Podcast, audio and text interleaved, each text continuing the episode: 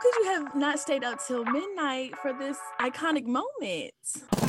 What's good? What's going on? Welcome back to another episode of DX Daily, the podcast where we keep you up to date on everything that goes down in hip hop music culture. It's brought to you by Hip Hop DX, and I am one of your hosts, Ashia Skye. And I'm your other host, A Dub. All right, it's Friday, and the weekend is kicking off in a very eventful way. Okay, Kanye West has returned to Twitter to support Kyrie Irving amid his anti-Semitism backlash. Also, Gucci Mane has dropped an artist that he signed to 1017, and of course, it is New Music Friday. Friday, and a lot of this new music has been making a lot of noise. Drake and 21 Savage put out Her Loss, and the Black Panther soundtrack is out. So, a lot to get into.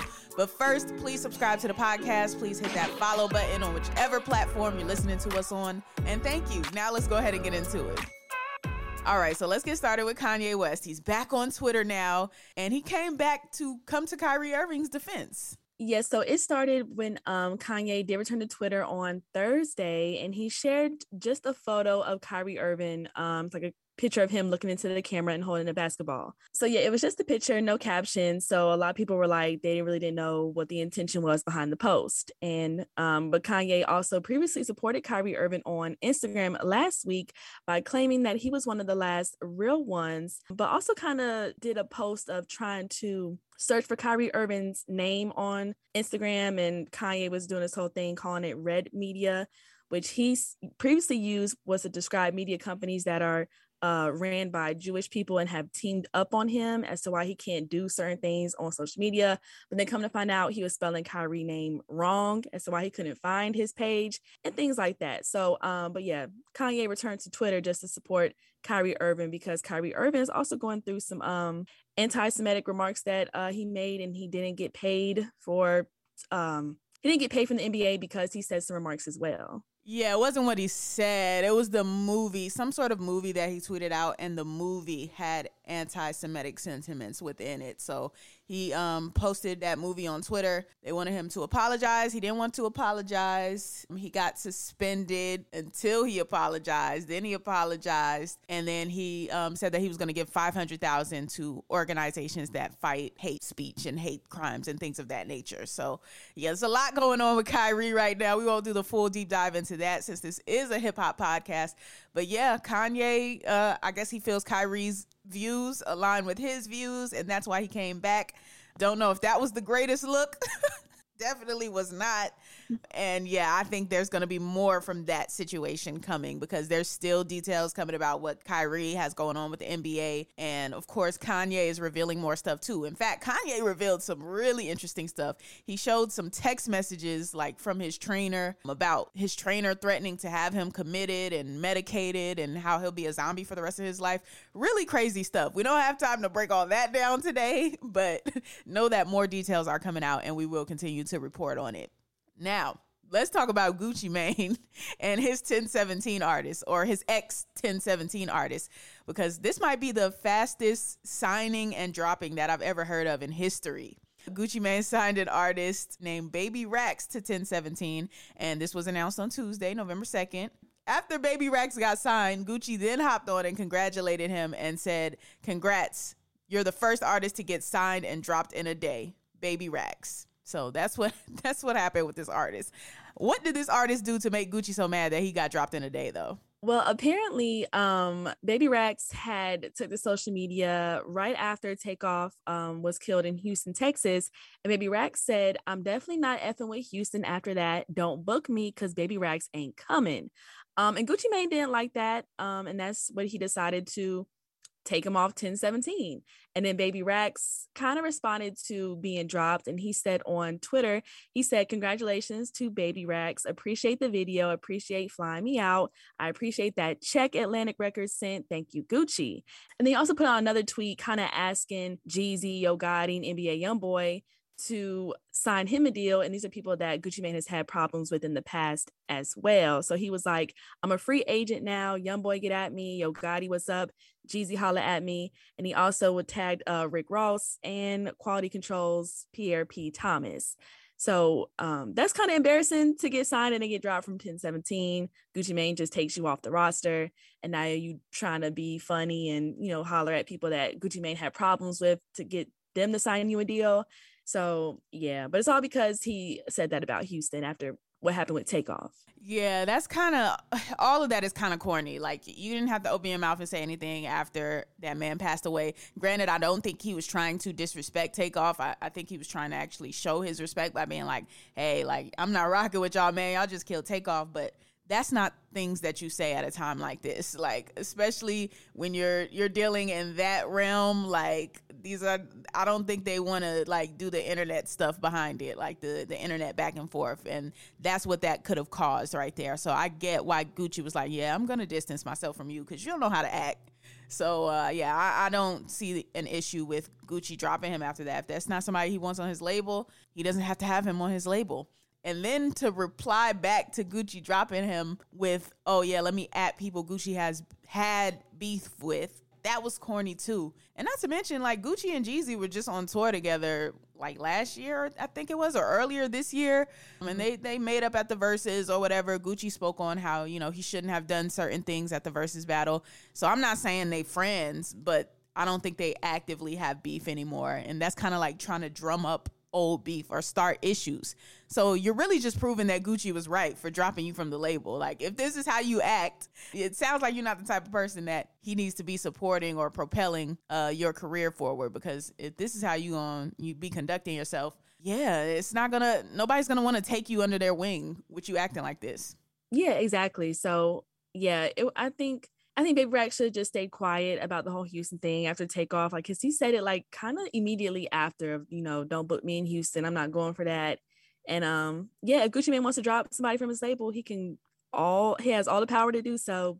And for him to just kind of act that way after getting dropped, um, I don't think Gucci Mane made a bad decision of dropping him. So yeah, and why is your first thought when somebody passes away about where you gonna do shows at? That's what you're thinking right now. Not condolences, not prayers to his family, not any of that. Not reflecting back on his career or his life, but like, oh yeah, I'm not gonna get booked in Houston. Don't don't book me out there. I don't want to do a show out there. Who even knew who you were to want to book you out there? Like, I didn't hear about this rapper until this situation. So, yeah, it, it was just a lot. It was too much, actually. Right. All right. Well, now that we got that out the way, let's get into this new music Friday, man. Let's jump into these singles first. JID dropped 2007. Pharrell and Travis Scott also dropped that song they previewed a while back down in Atlanta. And NLE Choppa dropped Ice Spice and A Boogie dropped Ballin'. So yeah, a couple couple new singles. I thought it was funny um with the NLE Choppa single how uh Ice Spice replied to him and basically was like, "Yeah, just calm down a little." Like I forgot her exact wording, but it was basically like you're too pressed right now. So um yeah, NLE Choppa is called Ice Spice. He's got her on the cover, covered in his tattoos. So I, I guess he's feeling Ice Spice right now. And then that Pharrell and Travis song, that was the video uh, that we talked about that they were shooting a while back. We reported on that as well. So, yeah, a couple new singles to get into. Yeah, just a couple singles, but I feel like everybody is excited for well, two big albums came out today. Um, we talked about Black Panther soundtrack album a little bit earlier this week, uh, which of course you know has Rihanna's "Lift Me Up" and Tems is on there, and yeah, it's a lengthy soundtrack. It has about 19 songs, the hour long um, has people on there, Futures on there, CKay, Bloody Civilian, um, like we said, Snow Tha Product, Stormzy from yesterday's podcast, Burna Boy.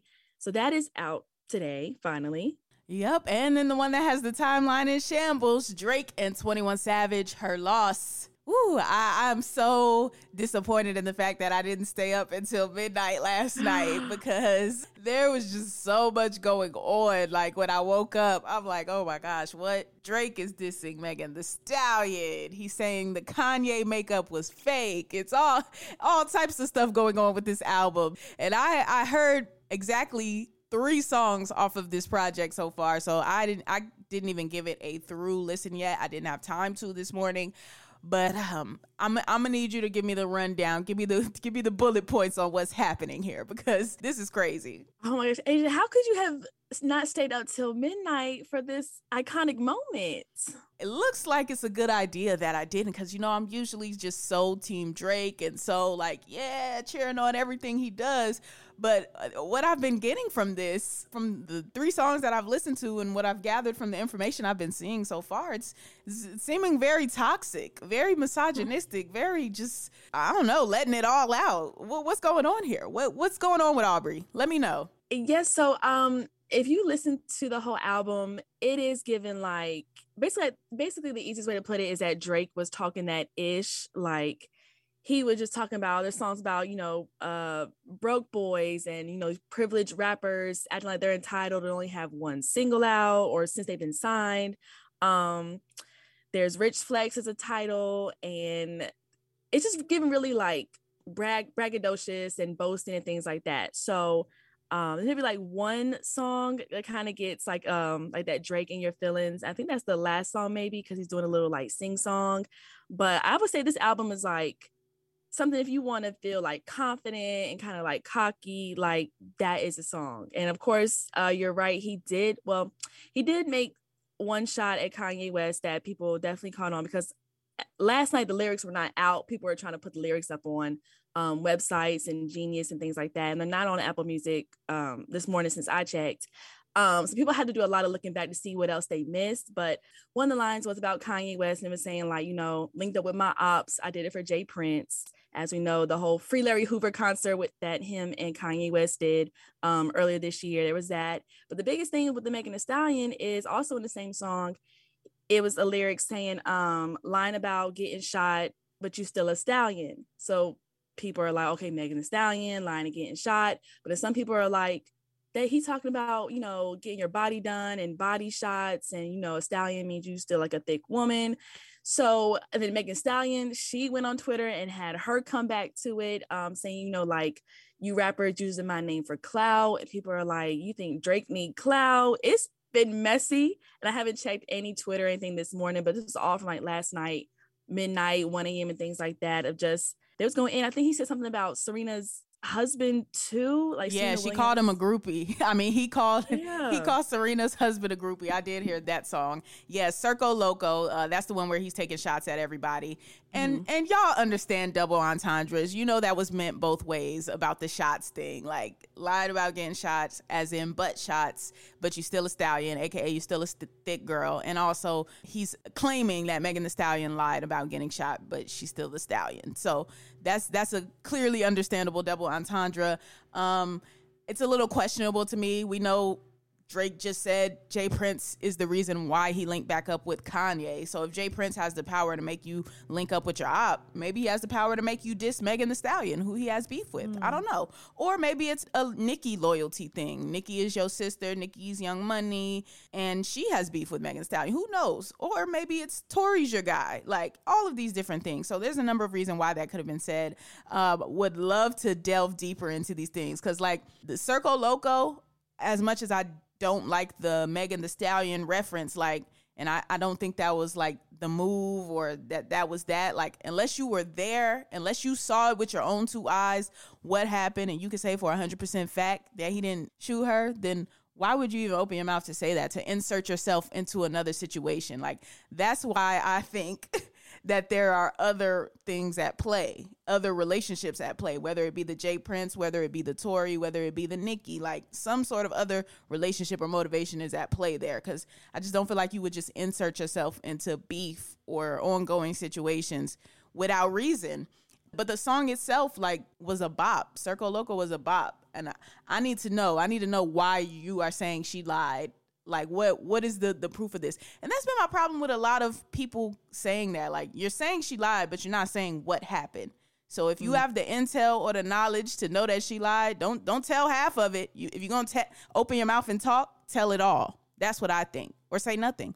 But um yeah that one middle of the ocean that that was my type of you know drake you know that that lemon pepper freestyle type of drake and then the um, 3 a.m. on Glenwood, 21 Savage was in his bag on that. And I think those are like the two or three that I heard. and some of the intro, but I, I skipped through the other half of the intro to get to Circo Loco. So yeah, I don't like skipping around on projects when I first listen to them, but I had to get like just the key moments real quick. So when I give it the full listen, that's when I will come back with, you know, whole thoughts on the album. But those are like the snap judgment, my snap judgment thoughts, but I do want to reserve total judgment for when I listen to the entire thing. Uh yeah definitely give it a listen this weekend and because i'm curious to see um how you think about the whole project because we talked about certified lover boy we talked about the honestly never mind so people were kind of like um worried how this album was going to be but from what i see on social media a lot of people are liking the album giving it an 8 out of 10 um saying drake did his thing. A lot of people wanted more 21 savage. Apparently 21 savage um doesn't get a lot you don't hear him a lot on the album. He's on like drake's there's about four songs that where it's just Drake solo and no 21 Savage, and the track list shows that.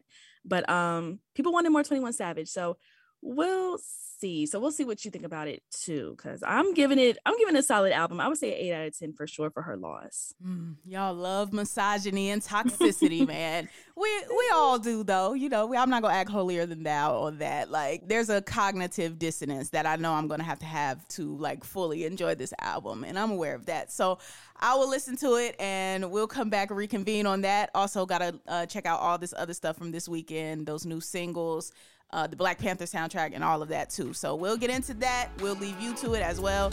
And that's going to conclude today's episode of DX Daily. As always, subscribe to this podcast on all streaming platforms. Also, make sure you subscribe to our YouTube channel as well, which is Hip Hop DX. And be sure to follow us on all of our socials. That's our Instagram, our Twitter, and our TikTok, which is Hip Hop DX. Yep, you can follow us on social media too. I am at Ashia Skye on everything. That's A S H I A, Ashia, Asia S K Y E Sky. And I'm at A Dub on everything. That's A Y E E E D U B B. All right, we'll be back at you on Monday with more daily news. Have a great weekend. See ya.